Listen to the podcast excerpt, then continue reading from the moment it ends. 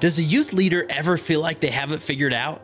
This hasn't been my experience. However, I couldn't be an effective youth leader today without Dan Duckworth's presentation about going from youth worker to youth mentor.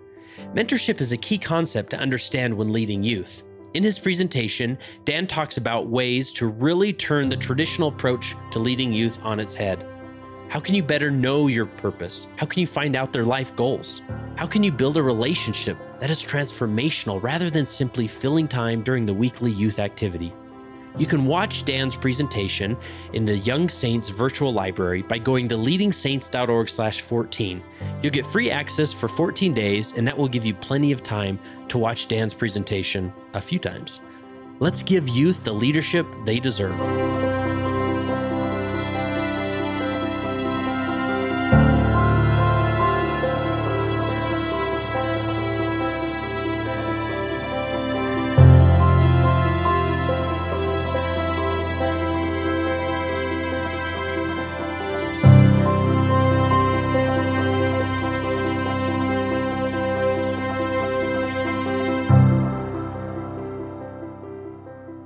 So, my name is Kurt Francom, and I am the founder and executive director of Leading Saints, and obviously the host of the Leading Saints podcast. Now, I started Leading Saints back in 2010. It was just a hobby blog, and it grew from there. By the time uh, 2014 came around, we started the podcast, and that's really when it got some uh, traction and took off. Uh, 2016, we became a 501c3 nonprofit organization, and we've been growing ever since. And now I get the opportunity of interviewing and talking with remarkable people all over the world. Now, this is a segment we do on the Leading Saints podcast called how I lead. And we reach out to everyday leaders. They're not experts, gurus, authors, PhDs. They're just everyday leaders who've been asked to serve in a specific leadership calling. And we simply ask them, how is it that you lead? And they go through some remarkable principles that should be in a book, that should be behind a PhD. They're usually that good. And uh, we just talk about uh, sharing what the other guy's doing. And I remember being a leader, just simply wanting to know okay, I know what I'm trying to do, but what's the other guy doing? What's working for him? And so that's why every Wednesday or so we publish these How I Lead segments to share.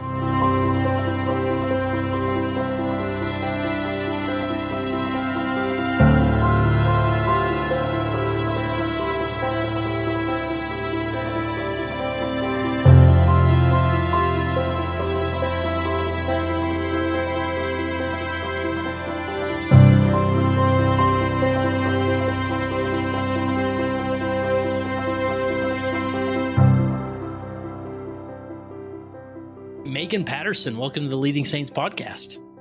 Thank you so much. It's an honor to be here. Nice. Now you, we got to throw your dad under the bus real quick because he is the one that lined this up and threw you into the lion's den here. And uh, but uh, you were quite willing to at least talk about your experience as a Relief Society president, right? I mean, any any shout out to your dad that he needs? For sure. I just I love my dad. Dads just tend to know their daughters very very well, and um, my dad is definitely my favorite favorite human. Um, and so I was shocked that he, you know, uh, recommended me for your podcast, and also very humbled by it. So cool. I'm very excited for this opportunity. Well, I'm sure anything of wisdom you say, he'll claim that he taught you that. But uh, well, nah, he's too we'll humble see. for that. I see.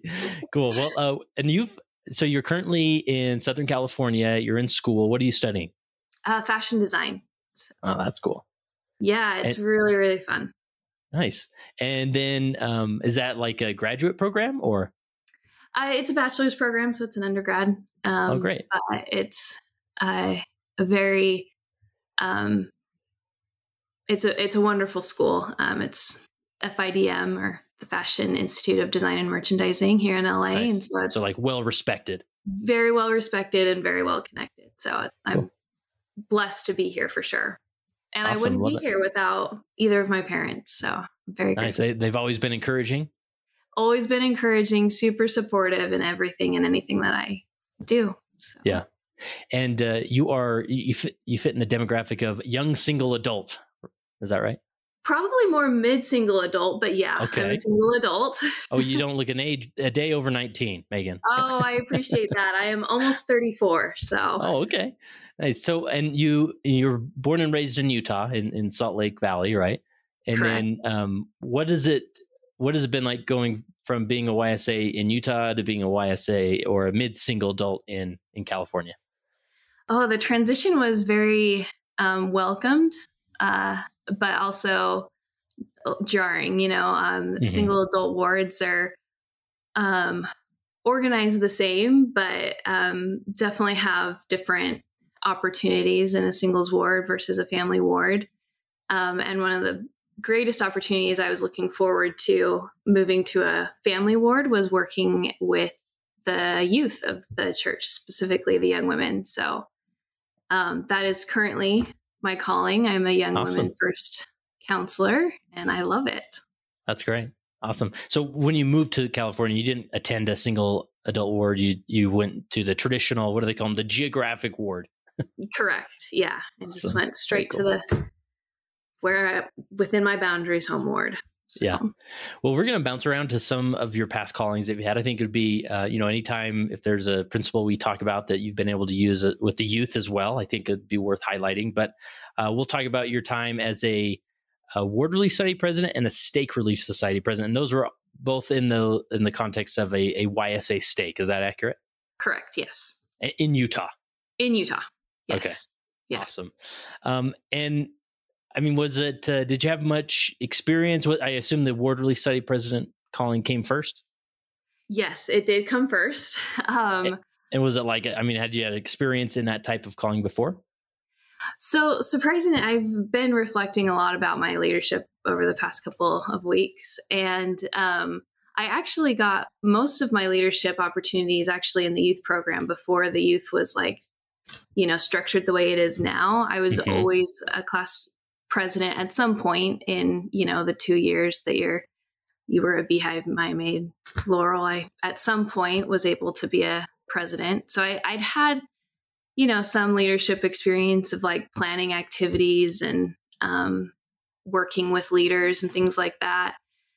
Um, and actually i think where i finally started recognizing myself as a leader was actually um, serving a mission I mm. served a mission in Zambia, Lusaka, which is wow. in Africa. So, um, and it was a brand new mission when I was there. Uh, I think it had been formed in July, and I was there in November.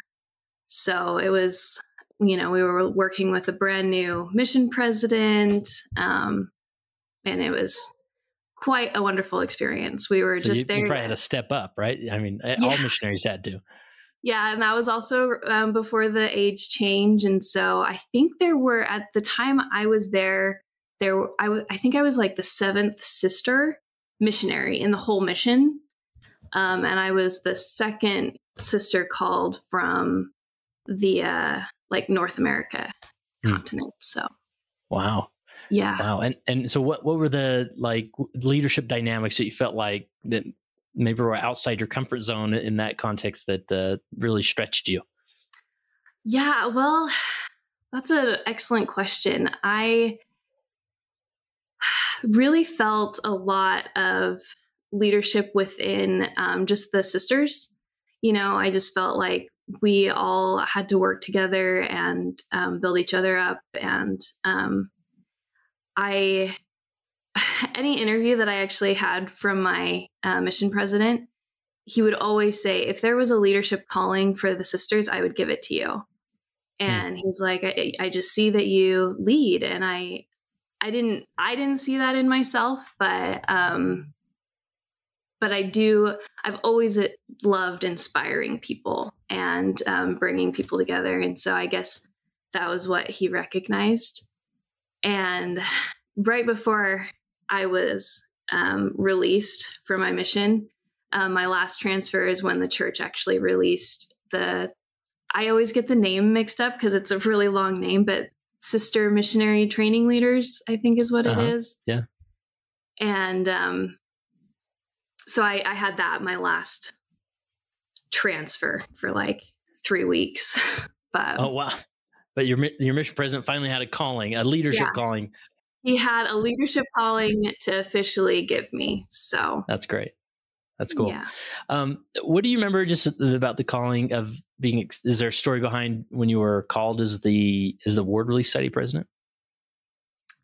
Um, not as the Ward Relief Society president. I that one just came out of the blue. I wasn't expecting that one, but I was. There's a story behind me getting called as the Stake Relief Society president. Um, Let's hear it. So I was in the Relief Society presidency, Stake Relief Society presidency, um, at the time that I was, um, it was just the, there were always married women that were the president, first counselor, and second counselor. Mm-hmm. But um, they had recently started having a young single adult be the secretary. And so I was the secretary, and um, one of my best friends was on the Relief Society board. So we were just chatting one night, talking about the Relief Society, and as we were saying goodbye um, that night, I just uh, she just jokingly said, um, "We're going to be in the next Stake Relief Society presidency," and I was like, "Yep, you'll be the president, and I'll be the first counselor." And the spirit spoke to me and was like, "No, you're going to be the president, and she's going to be your first counselor." And I was like, "Okay, that was not expected because it wasn't done at that time. Like I had no one, I had never heard of a young single adult being a stake relief society president. And so months went by. Um, that was in January, February ish. And then um, the end of summer was when they were actually making a change in the presidency. And um, so we knew about it because there were some life changes going on. And um, I just knew that I would be the Stake Relief Society president, but the stake president didn't know that. And he um, had been praying and praying and praying and wasn't getting a clear answer. And we were having this activity for the stake. And um, it was like an hour and a half drive, and I wasn't feeling good, and I didn't want to go, but I just kept feeling you have to go to this activity, and I even like pulled over like twice, being like, "Do I really have to go to this activity? I don't want to show up," and um, you know, just do the activity, you know, head home. Didn't notice any like there was no aha moment for me, but um, the stake president later on told me that he had asked Heavenly Father to show him that night who the stake relief society president would be. And um, I I just felt that that was like really why Heavenly Father was directing me to to be there at that time. So it's kind of no, that's cool. Funny how the Lord inspires us. Yeah, and it's always encouraging, uh, maybe to it's maybe a little bit easier to say yes to those callings when you've sort of had that spiritual journey yourself, right? Exactly. Yeah, nice. I was definitely prepared months in advance for that calling. Nice. Anything worth uh, mentioning as far as just getting going in these callings? Uh, you know, as far as picking counselors or setting a vision or you know mm. establishing yourself in this role. Anything that comes to mind? Well, Quite a few, actually. So, um, the first one that came to mind was actually when I was first called as a Beehive class president. Um, I remember giving getting the advice to take the names of the girls to the temple and specifically praying to ask who would be my, my counselors. Mm. And um, you know, it's kind of interesting because you know all these girls, but I remember getting distinct impressions on who were going to be my counselors. And it wasn't because they were my friends or they weren't my friends. It was just because that was who the Lord was calling. And I, and so from that point on, that's how I always call my counselors is I, you know, I have a list of names and I just go to the temple and I make sure that I um, feel good about them before I present their names um, to be called. So, and you learned that you said just as as a young at a young age, right? In the, those yeah, years, twelve years old. That's cool. so, yeah, I think I, I love how you re- keep reflecting back on those times as a youth, eh, because these are opportunities to sort of establish those fundamentals, right? Like, you're, you know, you have been asked to serve this. Like, maybe a prayerful process would be necessary, right? Like, yeah. take some names to the temple, or you know, pray over them, or whatever it is, and and getting them in that mode. Exactly. Yes. Um, so that's kind of what gets me going. And then the second one actually is I always feel that I'm a handbook relief society president or I'm a mm-hmm. handbook uh, young woman president or Sunday school teacher or whatever um, my calling is because you know we we belong to an organized religion and the handbook is actually the foundation of our organization and I just feel like if you set your foundation, you can build any organization from that. Um, but it's really important to understand what that foundation is um, so that you can then build what Heavenly Father is asking you to build. Yeah. And, and, then what did that look like in application? Like, would, did you just make sure you were reading it often or reading it with mm-hmm. your counselors, or what did that look like in practice? For sure, reading it often. Anytime I had any question for any issue that I had, I always went to the handbook first. Um, and then in, um, of course, presidency meeting, we always at least read a paragraph or two. Um, and we had a little training on every single presidency meeting. Um, we just kind of went from there. I really felt like if I understood what the handbook was saying, I could then teach that to other people, um, which was really what my mission was, in my opinion, as a stake relief society president, was to to build up the ward relief society presidents to give them the tools that they needed to be able to effectively serve their congregation. Mm-hmm. Yeah. Um, this uh, first principle that you sent, uh, that you noted is advice from your dad. Um, again, they've always been encouraging and, and, helping out. So we'll give a little bit credit to him. But it says, "Let the elders serve you." Uh, maybe unpack that. Yeah, so that was the last thing that my dad told me before I served my mission. Um, before I like got on the plane and like left, um, his last piece of advice to me was "Let the elders serve you," and I just was like, "Okay, like I don't know what that means, but sure." and um, you know, it, it, was really interesting how that advice kept coming to my mind um, throughout my mission. It was like anything from you know just letting the elders come and deliver the pamphlets that i needed rather than me driving myself to the mission office and picking them up allowing them to provide that service for me. Um, just really help them live up to their full potential as you know elders and priesthood holders and um, men that also wanted to serve just as much as i wanted to serve. And um, when I allowed, the more I allowed them to do those um, little things for me, it actually helped me, you know, trust them and build more of a relationship with them so that when I really needed them and their priesthood authority to, you know, have a priesthood blessing, I felt comfortable calling on them for um, more serious things that I needed throughout my mission. Yeah. And it, I mean, is the, and I guess that that principle lives on, you know, even as a Relief Society president, right? Just allowing the Elders Quorum to serve as well, and and sort of uh, you know unifying those two those two groups. Hands down, I can't tell you how um, how fun and challenging it is to uh, to work with um, the Elders Quorum presidencies as you're a Relief Society president. Like, um, you know, when you just when you think of Adam and Eve um, and the different ways that they approached the same thing.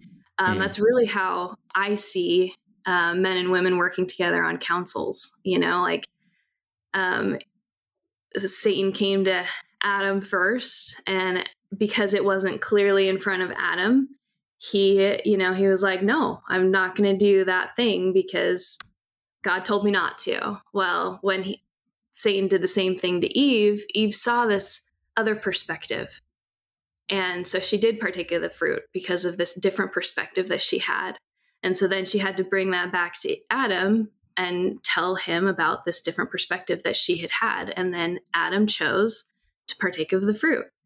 Um, and Adam fell that men might be, and men are that they might have joy. And I just really see that come alive in councils, counseling with the elders quorum, counseling um, in ward councils. Is, you know, like we have the same issue or the problem or thing that we want to unite on and women have this other perspective and it's bringing those different perspectives together.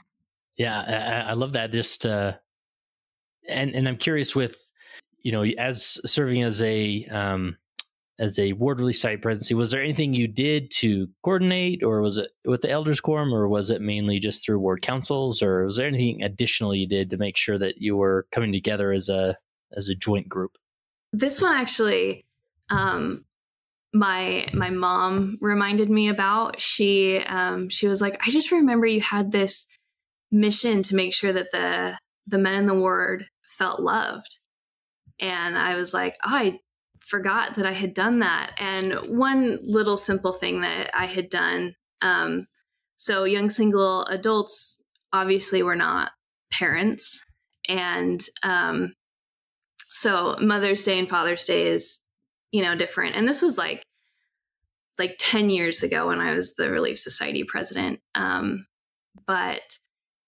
anyway, up until that point, we ha- I had never been in a singles ward that had celebrated Father's Day.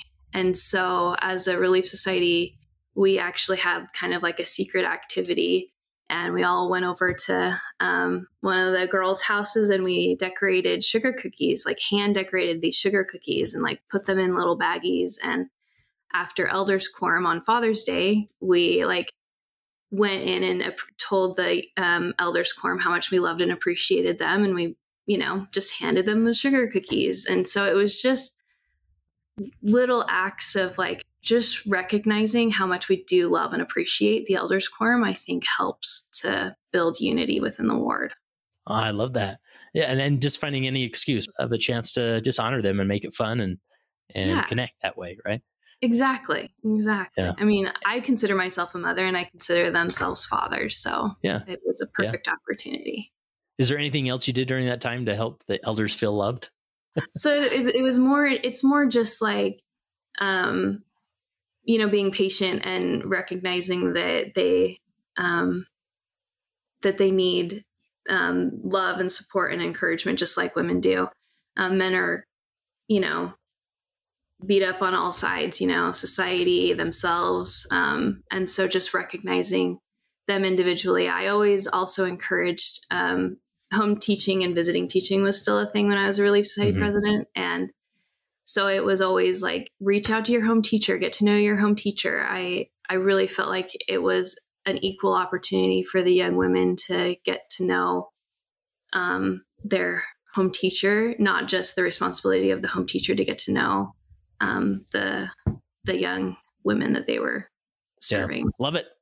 And this sort of uh, dovetails into the the last principle you sent me, which is love fuels leadership. Is there anything else you would uh, add about just how love fueled your leadership?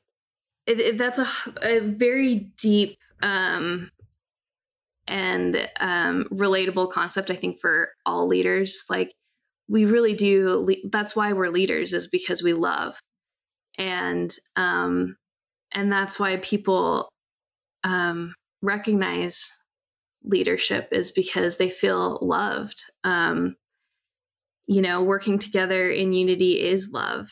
And um, I remember the Relief Society president that served just before me. Um, she she was like the epitome of um, love. And one of the ways that she showed that love was just by simply listening when people were talking to her, and um, and you could just see like these like little social pods like congregating around her waiting to talk to her but because she would just sit there and listen to the only the person that she was talking to. She wouldn't be distracted by everything that was going on around her. And I just re- remember recognizing that and um, wanting to be that type of a leader that loved so deeply that um, you focus on that individual and the one that you're serving at that moment. And um, and that's really what you know gets us going is gets me going is just the love that i have especially for the young women that i serve right now and just their excitement for the gospel and um, their uh, willingness to serve the lord is just um, they they just feel that encouragement because of the love that um, you share with them. Mm-hmm. So, give us a crash course. Uh, obviously, this interviews focused on your time as a relief society president, but uh, just with your experience with the youth the last few months serving there, any specific principles that uh, you've been able to apply there in, in your leadership?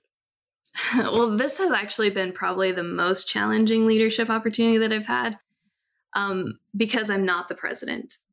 And, um, you know, I'm not the one with that mantle and that um, inspiration. I'm more in the supporting role right now. And it's the first time I've been in that supporting role in mm-hmm. a very, very long time. And so it's definitely been making me grow and stretch a lot. um, just trying to support anything that the relief or the young women president puts forth. And this this girl is amazing. She's 20 she just turned 24 and she's leading these youth and I don't know, you know, how many people have served in an inner city um, ward before, but there are a lot of challenges that come with that. You know, where um, it's mixed cultural, mixed um, demographics. Like we, the um, the ward that I attend goes from anywhere from homeless to multimillionaires, and mm. all meet in the same congregation. And so there's a lot of different um, backgrounds. And uh, so it's just learning how to work with all these different types of people and uh, and how that brings us together as a ward and how we we still are able to get the work of the Lord accomplished. Yeah. Uh, yeah, I love that. I was in a leadership in a inner city ward, and man, there's just nothing like it. I mean, it's such a there's some unique challenges um, but yeah, you get such a diversity of backgrounds. Uh, but I don't know. I just love the the flavor of it all. You know, yeah. of, of, being in that that group and learning from so many and and you know different people get opportunities to serve and lead and and you know it's never really perfect. But hey, you know what? You do your best and lives are blessed and and then people move on because oftentimes it's more transient. You know. Yeah, and that actually has been one of the, another like leadership principle that I've really had to embrace more than ever. I've always had the idea of like when I delegate something, I do, you know, expect, you know, I, I give that responsibility 100% to that person. And if it doesn't come back at 100%, then that's okay. You know, like sometimes it's okay if things fail. Like sometimes it's okay if um, the tablecloths don't show up on time or the mustard doesn't appear. You know, like it's okay to still have hot dogs without mustard. The activity is not completely ruined. Um, but giving those people that opportunity to serve is what's really important as a leader to to delegate and to um, allow others to serve and that's something that i really appreciate now as a counselor being given opportunities to serve and be given responsibilities um, specific responsibilities to accomplish something. Yeah. Well, the last question i have for you meagan is as you reflect on your time in these leadership roles and capacities how has being a leader helped you become a better follower of jesus christ? Mm. Yeah, that is, I think I become closest to my Savior when I recognize how He led, um, how He led with love, and how He um, led individuals. You know, leader, leadership isn't um, about the masses, it's about um, the one on one interactions that you have. And um, and you really see that in the life of the Savior And um, so that's what I try to emulate is focus more on the individual and um, not so much the masses. Um, and I just, every time I, uh, the more I serve, the closer I feel to Heavenly Father and the gospel. And the gospel just makes sense. It's simple and it's easy. And um, leadership is challenging, but uh, when we rely on the Lord, we are um, blessed. And I just really, I'm always so grateful for any opportunity that the Lord gives me to to serve His children.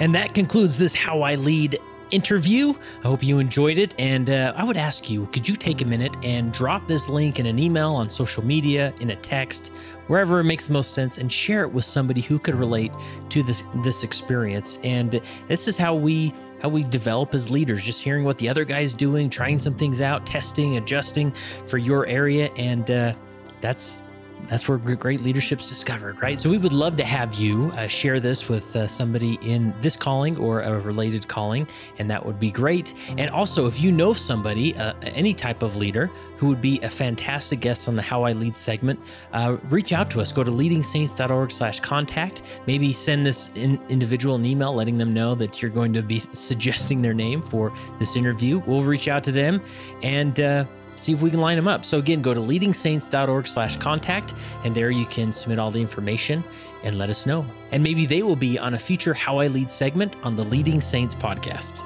Remember, go listen to Dan Duckworth's presentation about youth mentorship by visiting leadingsaints.org slash 14.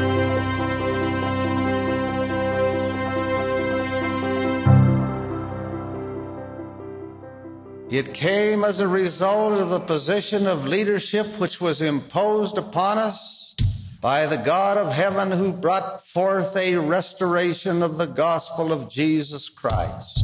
And when the declaration was made concerning the only true and living church upon the face of the earth, we were immediately put in a position of loneliness, the loneliness of leadership from which we cannot shrink nor run away, and to which we must face up with boldness and courage and ability.